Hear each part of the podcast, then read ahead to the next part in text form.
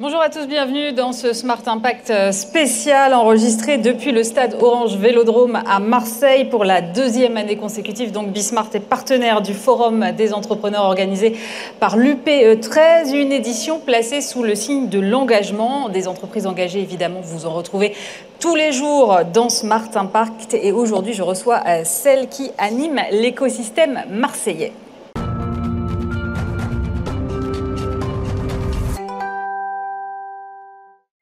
Et notre premier invité du jour est Joël Chassard. Bonjour. Bonjour.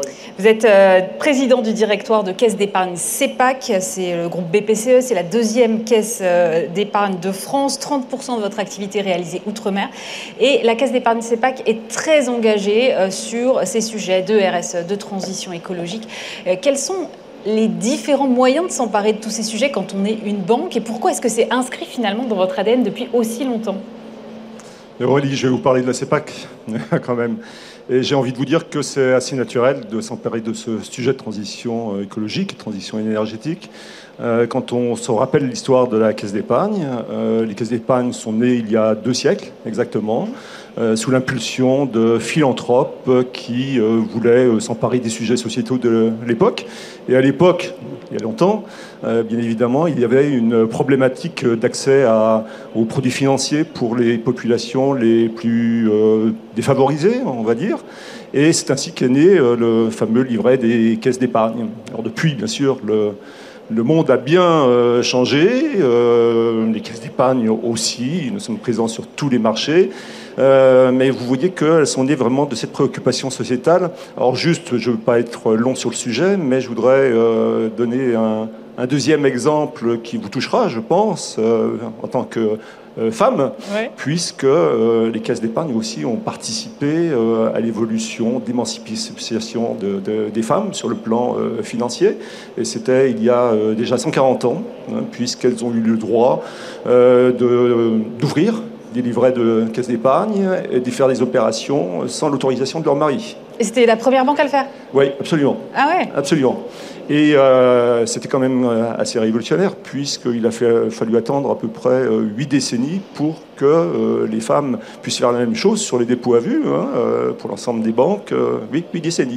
Donc vous voyez, il y, a, il y avait quand même cette longueur euh, d'avance. Donc euh, voilà, ces deux exemples pour vous dire que euh, ça semble effectivement naturel de s'emparer des sujets qui sont les sujets de préoccupation de plus en plus euh, importants d'ensemble de la population. Et on voit bien que l'enjeu climatique est sans doute l'enjeu du du vingt et unième siècle. Donc voilà, donc ça c'est le point qui, euh, important qui fait que euh, tout naturellement, euh, avec euh, des équipes très spécialisées, nous nous sommes mis euh, au travail pour euh, euh, devenir des spécialistes du financement de la transition euh, énergétique. Et euh, avec des beaux succès, puisque euh, en tant que banque régionale, nous sommes quand même la quatri- le quatrième financeur national de la transition énergétique. Donc euh, voilà, je crois que c'est qu'on convient de le souligner. Et puis peut-être, pour aller vite, euh, deux exemples euh, actuels. J'ai vu qu'effectivement, on avait euh, un client, euh, Voltalia, euh, qui va intervenir tout oui, à l'heure. Et, et euh, nous avons eu le plaisir de, de, de financer un projet en Guyane, un, un projet solaire euh, chez eux, photovoltaïque. Alors justement, vous considérez aujourd'hui que les banques finalement sont un maillon essentiel de cette transition écologique, parce que ce sont elles qui permettent finalement aux entreprises de, d'engager cette transition? Oui, je, vous, vous l'aurez compris, c'est effectivement un moyen essentiel. Nous, on s'en est rendu compte tout à fait. Euh, euh, je vous ai donné cette explication. Je voulais peut-être vous donner aussi euh, un exemple de projet euh, emblématique sur lequel nous travaillons. Euh, il s'agit d'un projet euh, E D F, Provence Grand Large, un projet euh, vraiment tout à fait innovant euh, concernant les éoliennes en, en mer. Et euh, l'innovation, c'est que ce sont des éoliennes euh, flottantes. Donc voilà un projet qui peut devenir une, une vitrine, à la fois bien sûr pour E D F et pour nos territoires, et peut-être être à, à, je dirais, inciter la création d'une nouvelle filière, euh, je dirais, innovante. Voilà.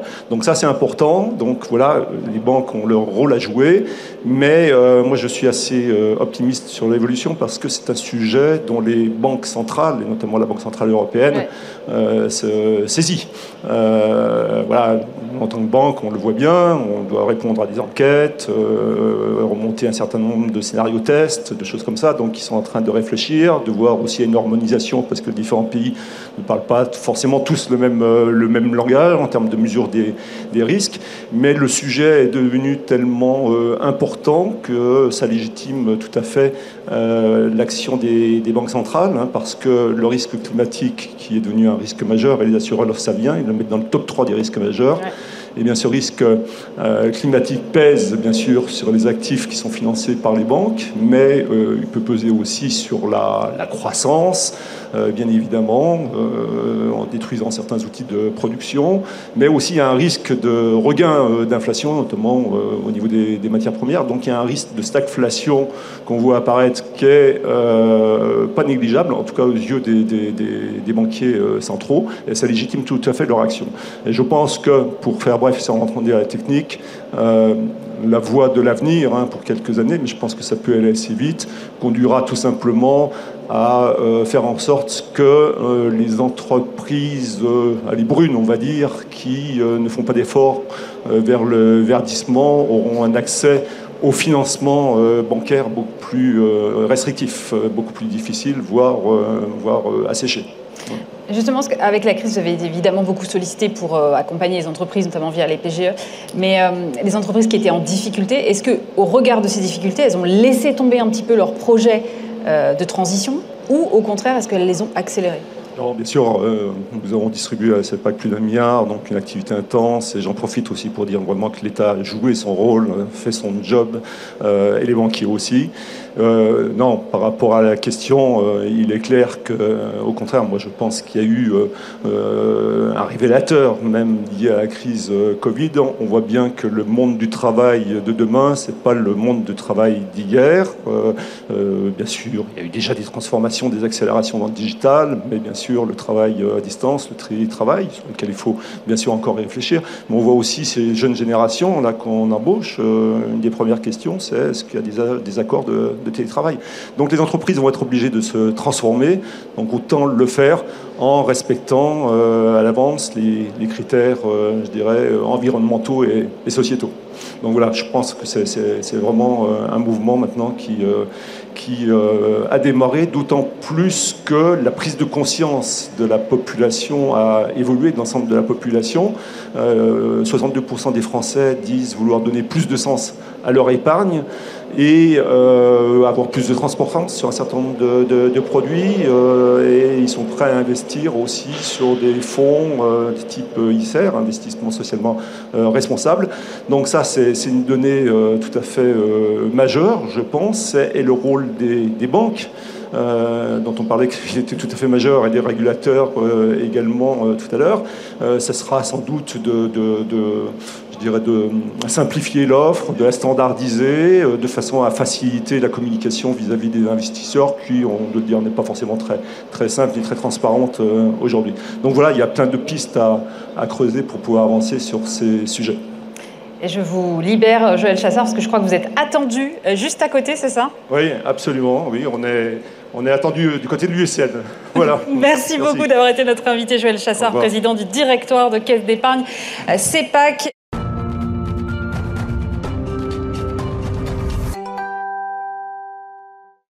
Albin Garrigue, bonjour. Bonjour. Vous êtes directeur du développement sud chez Voltalia, vous êtes producteur d'énergie renouvelable coté en bourse. Est-ce que vous pouvez rapidement rappeler déjà ce que fait Voltalia, parce que c'est assez large quand même ? Tout à fait. Donc Voltalia est un producteur d'électricité à partir de sources renouvelables, donc essentiellement éolien, solaire, mais aussi hydro et biomasse. Donc on est présent dans une vingtaine de pays sur quatre continents, beaucoup en Europe de l'Ouest et une grosse implantation en Amérique du Sud. Euh, et on produit euh, à peu près deux virgule cinq térawattheures d'électricité renouvelable par an, avec mille deux cents salariés à travers le monde et euh, une, une implantation assez forte en France, puisqu'une une entreprise française créée en deux mille cinq. Alors, on parle d'engagement euh, dans cette journée euh, du Forum des entrepreneurs euh, de Marseille, et vous avez euh, décidé d'adopter le statut, vous, d'entreprise à mission. C'est un engagement fort. Qu'est-ce qui l'a euh, motivé ? Oui, tout à fait. C'est un engagement euh, très fort. Alors il faut noter que c'est un, c'est un engagement qui était en quelque sorte déjà dans notre A D N, puisque dès, dès la création, L'entreprise s'est positionnée uniquement sur les, sur les énergies renouvelables dans le but bah, d'améliorer euh, la production, euh, la production d'énergie verte. Et euh, lorsque le, le, la loi a permis de, de, de se lancer dans, dans, cette, dans cette aventure, bah, on a saisi, on a saisi l'opportunité. C'était au final assez naturel pour nous, euh, puisqu'on pratiquait déjà en quelque sorte ces, ces, ces, ces pratiques depuis, depuis bah, une bonne quinzaine d'années en fait. Et en fait, vous aviez déjà défini une raison d'être que vous aviez inscrite dans vos statuts, je crois, en deux mille vingt. Un an plus tard, donc, vous, euh, vous franchissez ce pas d'entreprise à mission. Euh, la raison d'être, en fait, à un moment, ça devient euh, pas suffisant. Euh, c'était plutôt complémentaire, euh, puisque c'était, euh, comme je l'ai expliqué, euh, l'A D N, mmh. mais il a fallu un, un peu s'engager, aller plus loin et détailler un petit peu plus ce que l'on entendait par, par cette mission. Donc on a, on a développé euh, ces, euh, ces thématiques afin de les, de les clarifier et que tout le monde puisse euh, saisir l'importance de, de ce, de ce qu'était cette mission. Euh, donc euh, voilà, cette mission, euh, elle est euh, au cœur des, euh, du quotidien de, de, des équipes, au cœur euh, du quotidien de nos interactions avec, euh, avec les, les parties prenantes euh, que l'on rencontre euh, sur le terrain, que ce soit nos, nos fournisseurs, les collectivités... Euh, euh, Et justement, comment est-ce qu'ils ont réagi, vos actionnaires? Parce qu'en plus, vous êtes un groupe coté en bourse. Quand vous avez pris cette décision, ils vous ont suivi tout de suite? Oui, tout à fait. En fait, euh, aussi bien les actionnaires que, que les salariés, en fait, c'était une, une cause commune. Hein. Il n'y a pas eu euh, de, ni de surprise, ni de, ni de, comment dire, de, de, de, de, de gap à, à franchir. C'était, ça s'est fait naturellement et ça s'est fait en, à la fois en concertation avec nos actionnaires, mais aussi euh, l'ensemble des, euh, des salariés. Donc, euh, c'est... Euh, une démarche commune et globale à, à tout ce, ce microcosme voltalien.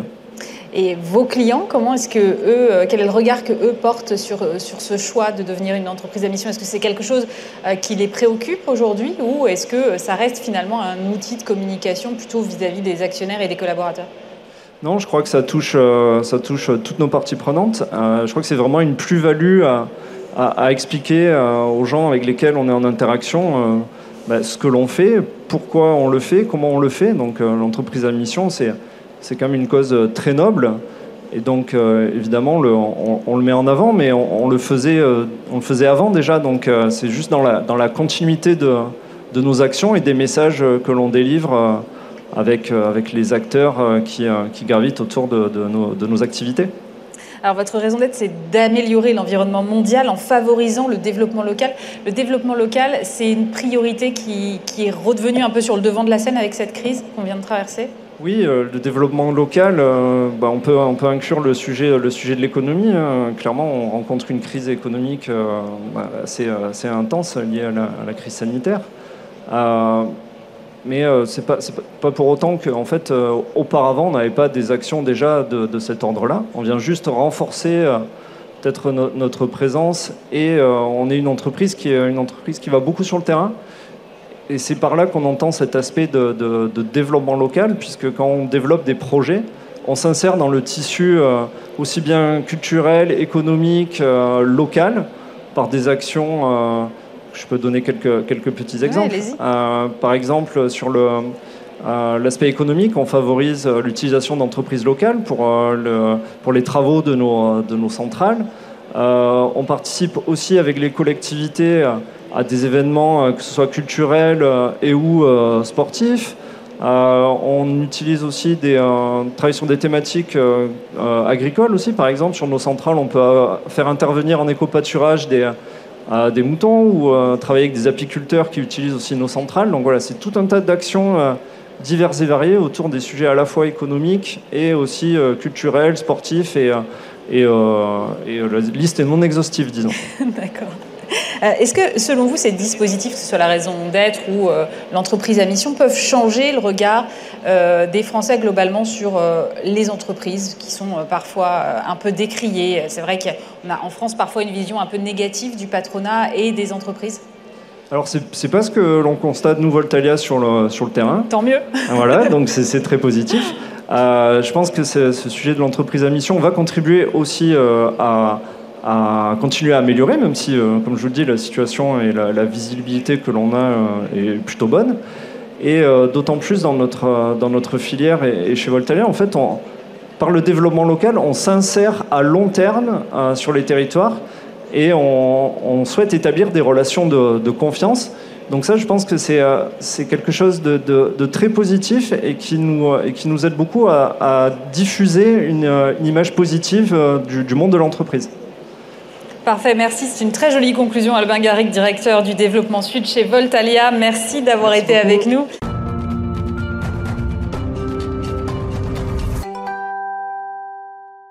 Julie Davico-Pain, bonjour. Bonjour. Vous êtes cofondatrice et C E O d'Ombrea. C'est une entreprise que vous avez fondée avec votre père à l'âge de vingt-quatre ans. Vous avez en fait créé une solution tech pour, par... pour parer en fait les effets du changement climatique, c'est ça ? Oui, complètement. Alors nous, déjà, euh, l'histoire d'Ombrea, elle est liée à notre famille, hein, puisqu'on est issu d'une famille euh, d'agriculteurs. Et, et c'est vrai que l'agriculture, on en entend beaucoup parler depuis des années, euh, des difficultés qu'elle rencontre, qui sont vraiment très nombreuses et qui deviennent de plus en plus compliquées, notamment avec les aléas climatiques qui tendent à la fois à s'amplifier et à être aussi de plus en plus imprévisible. Et donc c'est vrai que face à ces phénomènes-là, les agriculteurs ont très peu de solutions, très peu d'alternatives. Et nous, tout le déclic s'est produit en deux mille seize, quand Christian, justement, mon père, a perdu un quart de sa production un été, en fait, à cause d'un... Il produit quoi ? Il produit du feuillage, donc le feuillage que vous trouvez dans les bouquets chez le fleuriste, pour, pour grossir un petit peu le, le bouquet.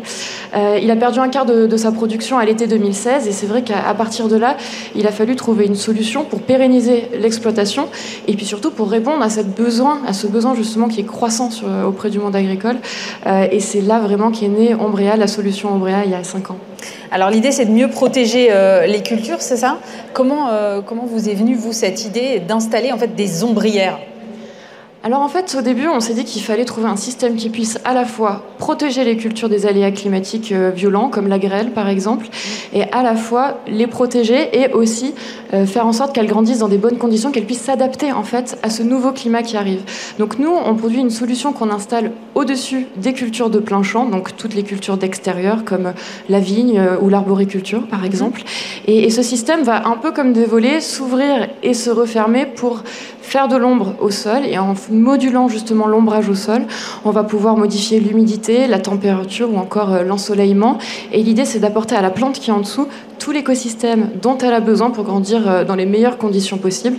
Nous, vraiment, le cœur de notre travail chez Ombrea, c'est de piloter le climat. C'est vraiment faire en sorte de reprendre de la maîtrise, reprendre le contrôle sur un climat qui change et dont les agriculteurs n'ont plus aucune maîtrise.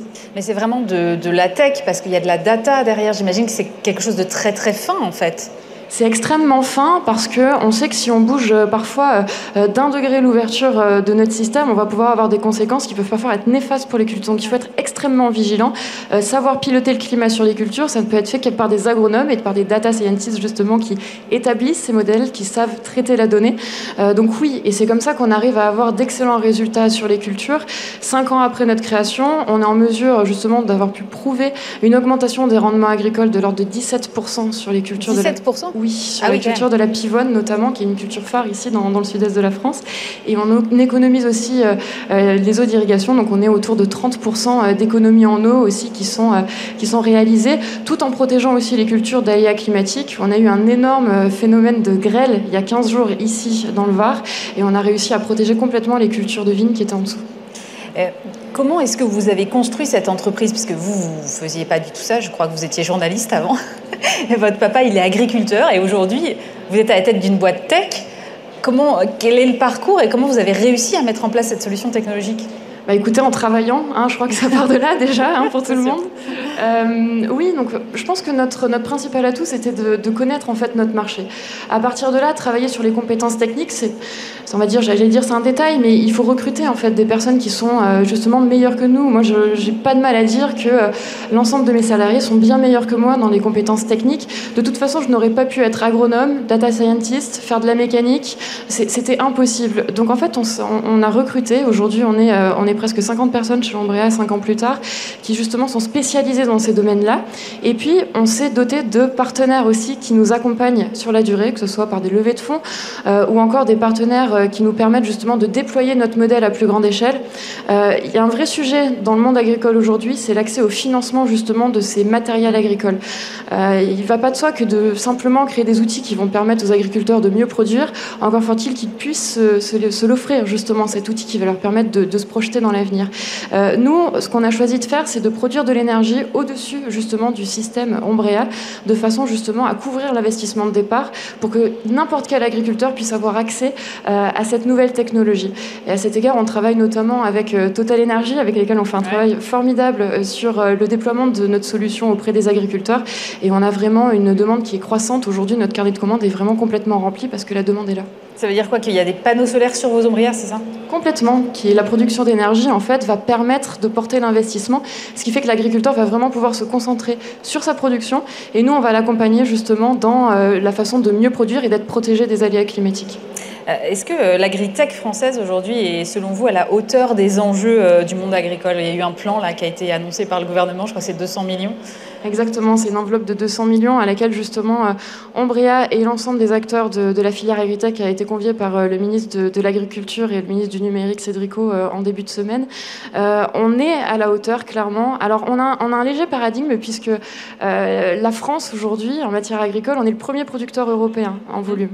En revanche, euh, le système agritech, aujourd'hui, c'est deux cents startups de la food et oui, de l'agri euh, qui, sont, euh, qui sont installées en France. Euh, on est bon, mais je pense qu'on pourrait être largement meilleur, puisqu'aujourd'hui, les fonds qui sont disponibles, c'est-à-dire les fonds levés qui permettent aux startups de se développer, parce que le monde de l'agritech requiert des fonds. Euh, il faut souvent financer du matériel, montrer que ça marche, attendre que plusieurs récoltes se fassent pour pouvoir justement prouver oui, ça se voit euh, pas l'efficacité. Ça ne se voit pas immédiatement. Ce n'est pas du tout les mêmes cycles de croissance.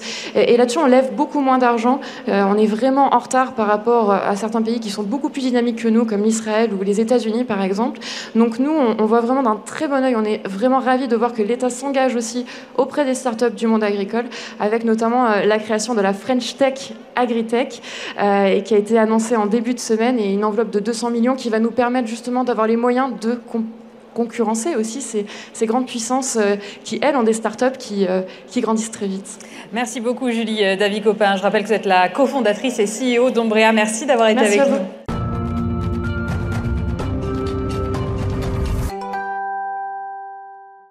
Et je suis maintenant avec Thierry Chauvin, président de l'U I M M Alpes-Méditerranée. Bonjour. Bonjour. Euh, L'image de l'industrie reste souvent dans l'imaginaire collectif quand même une usine avec une cheminée qui fume. Aujourd'hui, euh, la réalité est quand même loin de cette image d'Épinal. Alors je pense, le, à mon avis, l'imaginaire collectif a quand même pas mal évolué depuis... J'espère. De, peut-être depuis la pandémie d'ailleurs, si on veut rechercher euh, les éléments positifs de la pandémie, peut-être ça, parce qu'on s'est aperçu que les, les usines étaient absolument nécessaires. Euh, on parle de la chimie, du médical, et, et, et donc euh, on est loin des temps modernes également dans la production, euh, dans le secteur industriel, que ça soit pour les grands groupes ou les P M I. Donc le, l'image évolue, on essaye d'y contribuer euh, dans le cadre de notre fédération patronale, mais ceci étant, j'entendais le discours de, de Michel Barnier, euh, il me semble qu'il a parlé de secteur industriel, de réindustrialisation, donc les, les mœurs changent, et les mentalités changent.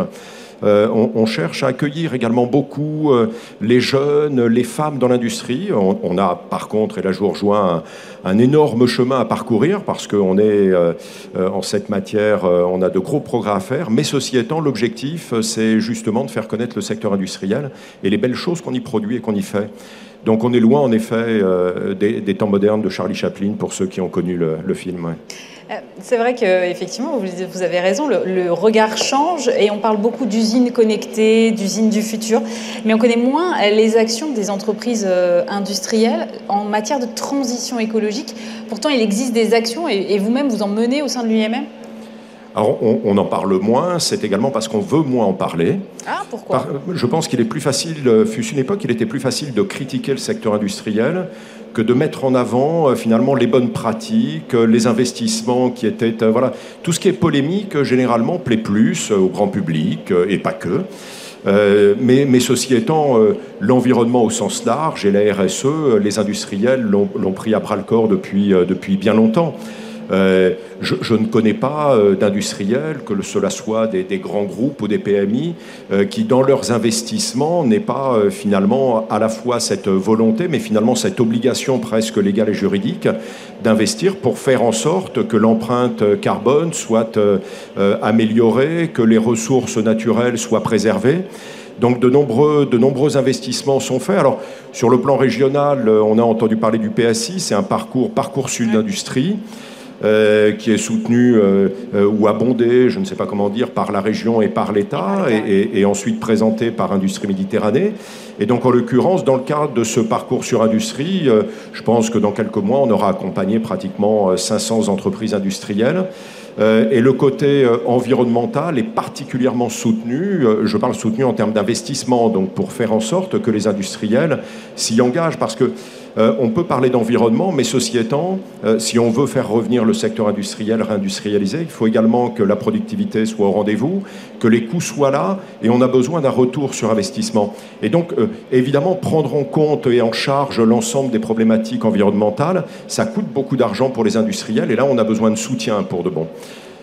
Oui, et, et vous parlez d'investissement lourd, et c'est vrai que parfois ça va jusqu'à changer complètement le processus de fabrication. Vous avez des exemples à nous donner là-dessus? Alors les, les, les process, euh, je, je ne peux pas dire que les process aient évolué finalement depuis que l'on parle de, de, d'environnement, euh, euh, mais par contre on en tient compte, mais les, les process depuis euh, ces trente dernières euh, années ont beaucoup évolué. Qui n'a pas entendu de parler de fabrication additive, d'objets connectés, d'impression trois D, donc d'impression trois D, de, de robotisation, de cobotisation. On parle dans le secteur industriel, on dit souvent finalement, euh, voilà, les travaux sont pénibles, mais ce n'est plus le cas. Alors sauf quelques exceptions près, et je pense que l'U M M est également à la manœuvre euh, pour essayer d'aider les industriels à franchir, à franchir le pas, à leur montrer finalement les pratiques qui sont envisageables, les investissements qu'ils peuvent faire, les soutiens qu'ils peuvent euh, avoir. Euh, donc oui, les, les chaînes de production ont beaucoup évolué, et, et c'est la raison pour laquelle d'ailleurs les, les femmes et les jeunes sont attendus, mais, mais beaucoup, beaucoup d'investissements productifs, mais qui ne sont pas forcément liés exclusivement à l'environnement. Mais les chaînes de production, les supply chains, n'ont plus rien à voir avec ce qu'elles étaient il y, a, il y a trente ans, mais elles ont évolué avec le temps, et pas uniquement pour les grands industriels. On parle souvent du numérique ou de l'informatique en mettant en avant euh, la French Tech, par exemple, mais, mais la French Fab ou les industriels, bien évidemment. Quand on va euh, chez S T Micro, chez Airbus, euh, chez, chez ArcelorMittal, dont je dirais peut-être un mot tout à l'heure, euh, évidemment, euh, les investissements sont, sont à la clé, et ce sont des industriels qui sont à la pointe de la technologie. Alors, allez-y, vous me tendez la perche. Qu'est-ce qu'ils font chez ArcelorMittal, par exemple, pour avoir un exemple concret ? En termes de produits euh, ou, ou en termes d'exemples.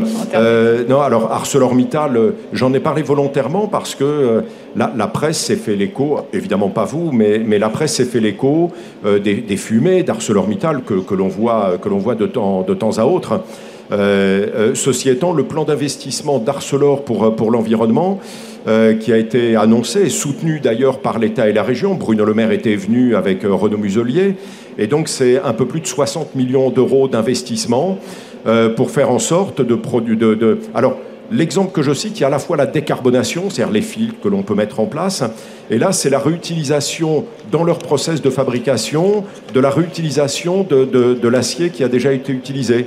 Donc ce sont, euh, la, la technologie, la recherche est en permanence au rendez-vous pour faire en sorte que l'environnement puisse être pris en compte.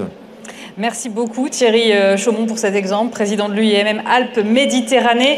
Euh, merci de nous avoir suivis pour cette euh, édition spéciale de Smart Impact, enregistrée donc, euh, dans le cadre du vingt et unième Forum des entrepreneurs à Marseille, organisé par l'U P E treize. Dès demain, mardi, vous retrouvez Thomas Hugues aux commandes de Smart Impact. Très bonne journée sur Bismart.